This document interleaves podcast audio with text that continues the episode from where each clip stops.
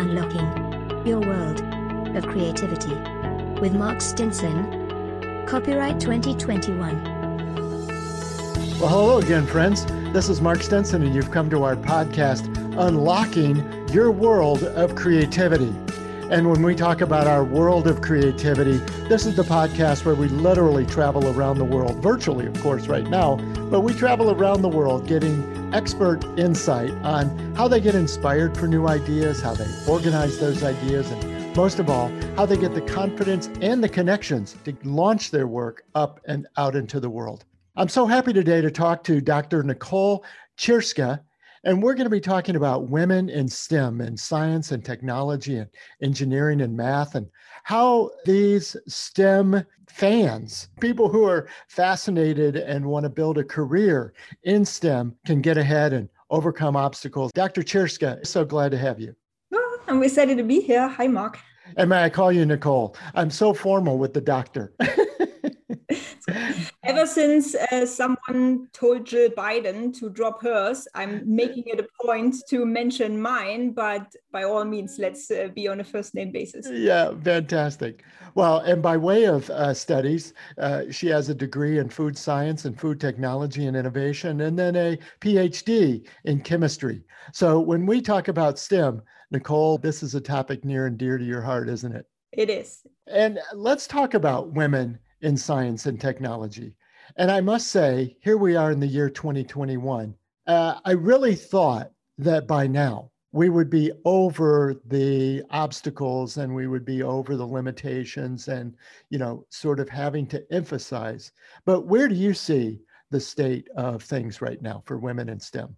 Um, I guess it's like with almost any other place. I mean, no matter what industry you look in, women even worse for women of color or any other marginalized groups, there's still a huge inequality. And um, there seem to be so many hurdles that are systemic within the policies, within the cultures of organizations that, you know, and even though we don't want to really believe that it's still there because you know we're also liberal and so open and so forward thinking and so on but many of the disadvantages are really coming from just things that we or that, that organizations they don't even recognize that they are putting others at a disadvantage.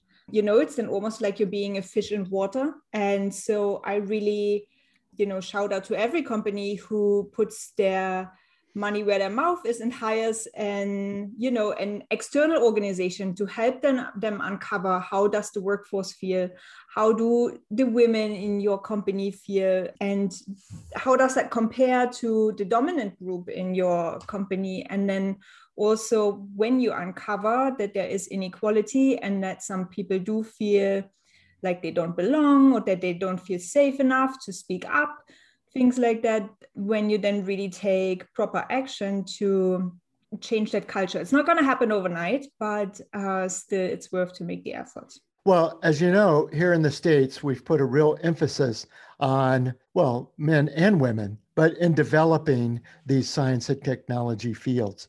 Uh, you're in Hamburg, Germany, uh, really a culture and a country known for its science and technology and a real engineering spirit. But maybe you can give us a global view of how you see women in science and technology now. Um, I think they're more they beca- they're becoming more outspoken. You know, uh, they're becoming more proud of their of the degrees they hold and the life they choose with those jobs, and they really really enjoyed it. And whenever I talk to women uh, with with a STEM background or with a job in STEM, it's like what I really like the most is that what drives them so much is really making a difference with the knowledge that they have and really having having a good impact on the world and sadly though often what then many will report is that you know by the time when the time comes that they want to have a family that i mean obviously for the time of when you give birth then you will have to take a few weeks at least in germany people stay home for up to a year.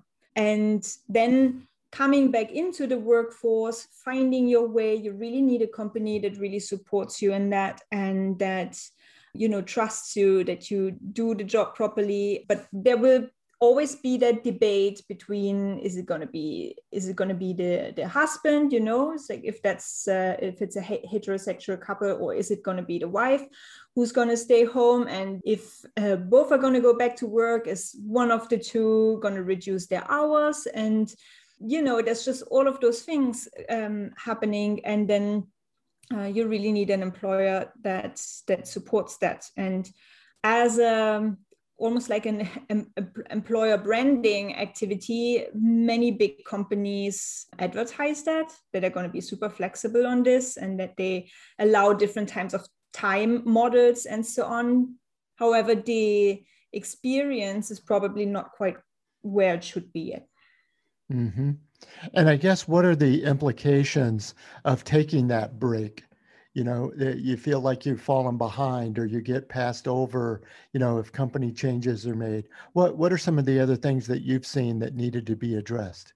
Yeah so the, the break is one thing. The other thing is to just having um, and we just had a discussion today on this is actually how sometimes there are these implicit ways of thinking how much we think a person can do and uh, the momentum that they will gain and here we still sometimes have this and i'm not exempt from this you know it's like i catch myself uh, where i mm-hmm. think about uh, oh this is it's like you know men will be better at this than women and so sure. on. And then i always sit and i always say to myself wait why are you thinking this you know? But it's so ingrained and it's so it's so long learned that as a society as a whole we have a lot of unlearning to do in your practice, you now have a consulting and coaching practice to really address some of these. You know, is your work being ignored or are you being called too junior or these types of things that often women face in some companies? Mm. And this is really so i'm not i'm not a diversity and inclusion expert by any means so there are other really great consultants and companies who help businesses you know get get on a better um, level as an organization. However even if you even if you have teams where they're high on psychological safety where there's a really really supportive boss and so on i still notice that even in those teams when I talk to women in these areas that they say, you know, it's like I feel safe and everything, but still I don't dare to. Not because mm. of the others, but because what I think of myself you know that i think i'm not good enough or that still you know it's like i don't hold up to my own standards um, or that they think making connections at work and building relationships is sleazy all of those things so that is where i'm focusing on because it needs to be complementary. So it's really good that the organizations are paving the way but at the same time if then we don't help the women to really own their stuff and um, revel in their own uniqueness and dare to show up and speak up and contribute and really you know thrive at work and this you know but but if they're holding themselves back then the change won't be as fast as if we're doing both things i see well you know and nicole this podcast subject being creativity you know, a lot of times, I guess we right brain creative thinkers think of science and technology and engineering as all left brain, as if there's no creative spirit to the scientist. Tell us about the creative aspect of technology and science. Yeah, so there needs to be a lot. I can't speak for everybody if but if I speak for my from my own experience in how it was for me when I you know, when I did my own PhD, for example, the research or when I worked in consumer goods innovation, coming up with new products. So I'm not like a designer or an artist where you can give me a blank sheet of paper and it's like, have at it, you know, it's like I will sit and stare at a blank sheet of paper for a long time. yeah, now what do I do? yeah. So, but what I can do, uh, and what what I always really love doing is taking pieces of information as a basis. For example, um, my own research data, or when I was looking into published articles from other scientists, taking that as an as, as a starting point, and then thinking it further. So basically, coming up with new ideas and new things to try and to test from a certain starting point. You know, it's like where I already have like a I just basically I just need a thread and then I can start pulling and then I can think of okay, which direction can I go? So in my imagination, that might be a difference. I, I love that. And you know, Nicole, you were saying that, you know, from your own personal journey, I'd like to explore your own creative journey for a moment. Again, I think we imagine science and technology, you're wearing the white lab coat all the time. But you you've had a paper route, you've been a DJ and a bartender and you know, all the things that contribute to your creativity, not just wearing the lab coat and working in the lab all day yeah absolutely. And it's it's actually one of my biggest regrets that uh, while i was studying that i didn't and i had much more time compared to now.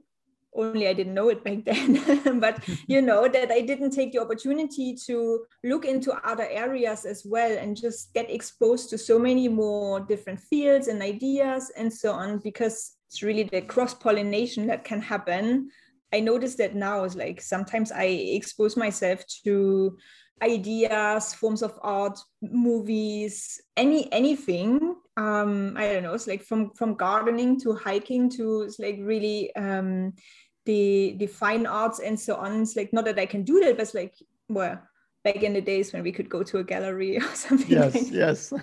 um, you know, but just like really broadening our horizon and uh, it really sparks um, you know i think our brain has two two parts on purpose and uh, it's good if we feed both of them. Mm-hmm. and you mentioned hiking. It sounds like you really enjoy being out in nature and get some creative inspiration from that. Yeah.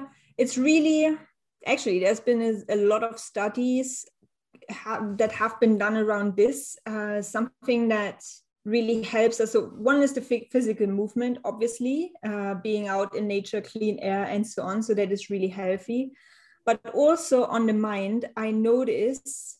So you know, it's like and walking in the forest is very different compared to walking on the streets because on the streets, our brains have to compute on high speed because there's so much going on that we have to pay attention to to survive quote unquote you know um, but in nature, we still have things to look at, but the pace of everything is much more fitting to what our brains are built for from an evolutionary standpoint. And so um, scientists then also call this soft fascination. So we have so we have something something very we have something to look at and something is happening but it's not overwhelming so that our brain is almost distracted just the right amount for um, you know new thoughts and ideas to emerge.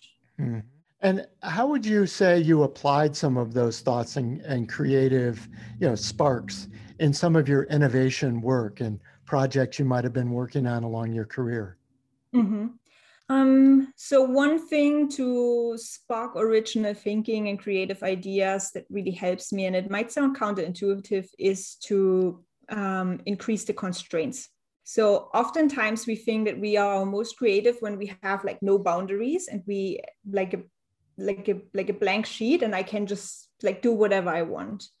However, the more constraints you have, and instead of getting frustrated with them, just see them as a challenge. But the more constraints you have, the more um, you know further you think or the more um, yeah basically the more original you can think.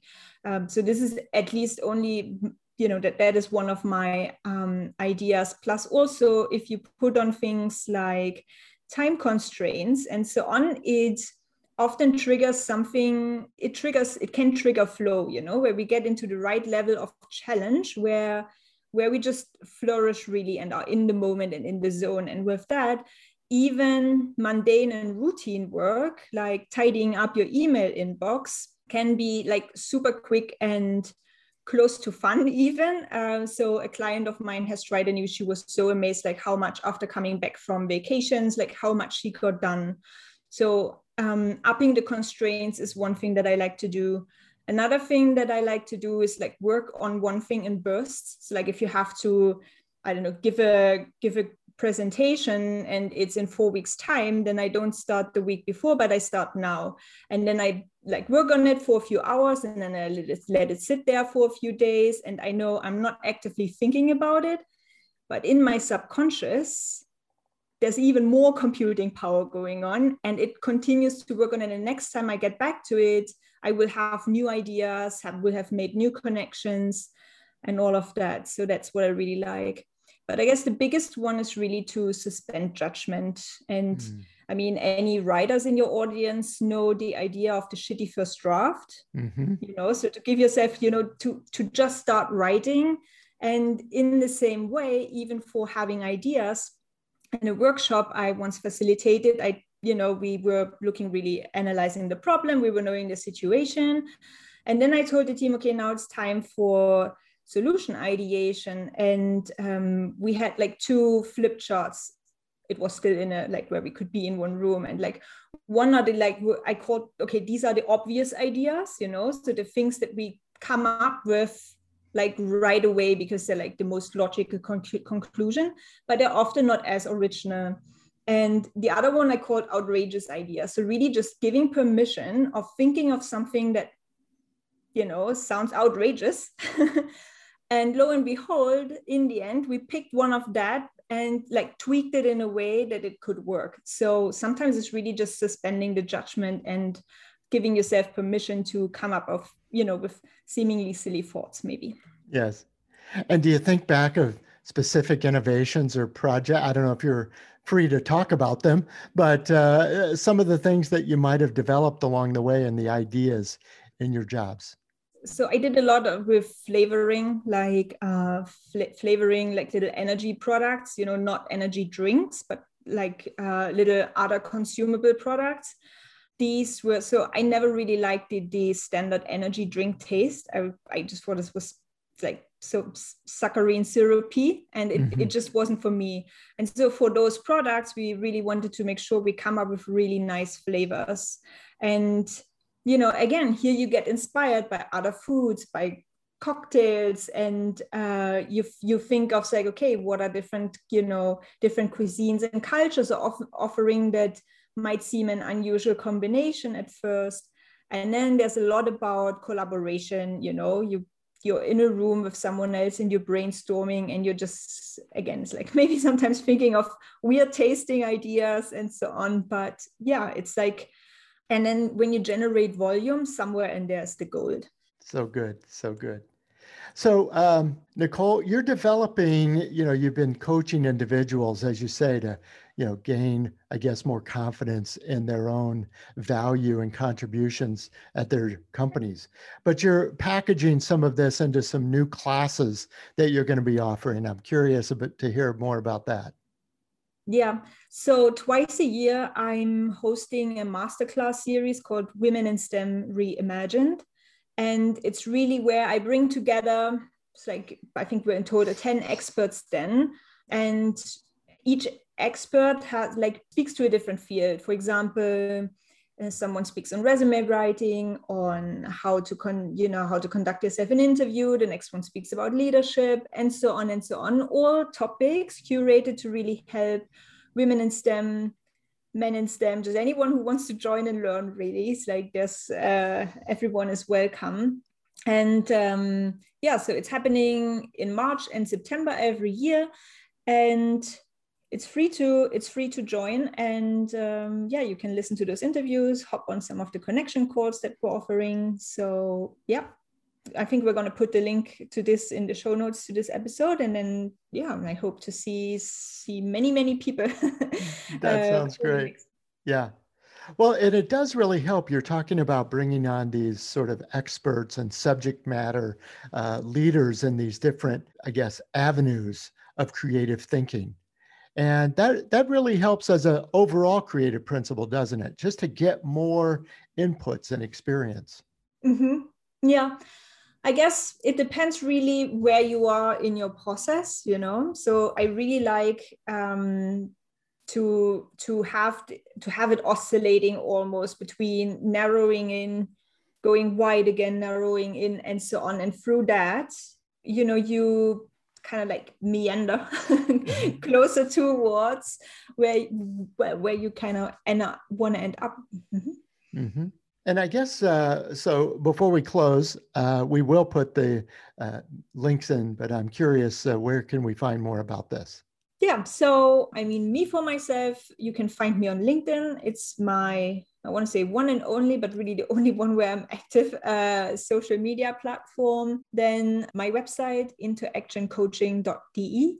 And obviously the women in STEM reimagined.com website, where we'll also then host the masterclass series. So check out all of those places and come say hello and tell me that you listen to this podcast. It's fantastic. I guess, uh, Nicole, a couple of thoughts in closing. I wanted to know, you know, a lot of people say, look, to get ahead in any field, but mm-hmm. especially for women and especially for women in technology, you know, you got to network, you got to get out there and exchange cards and join groups. And, you know, isn't there another way? You know especially as we think about the virtual world. But there's a lot of people that just they they don't have maybe the personality or the desire to quote network. What what else yeah. can we do?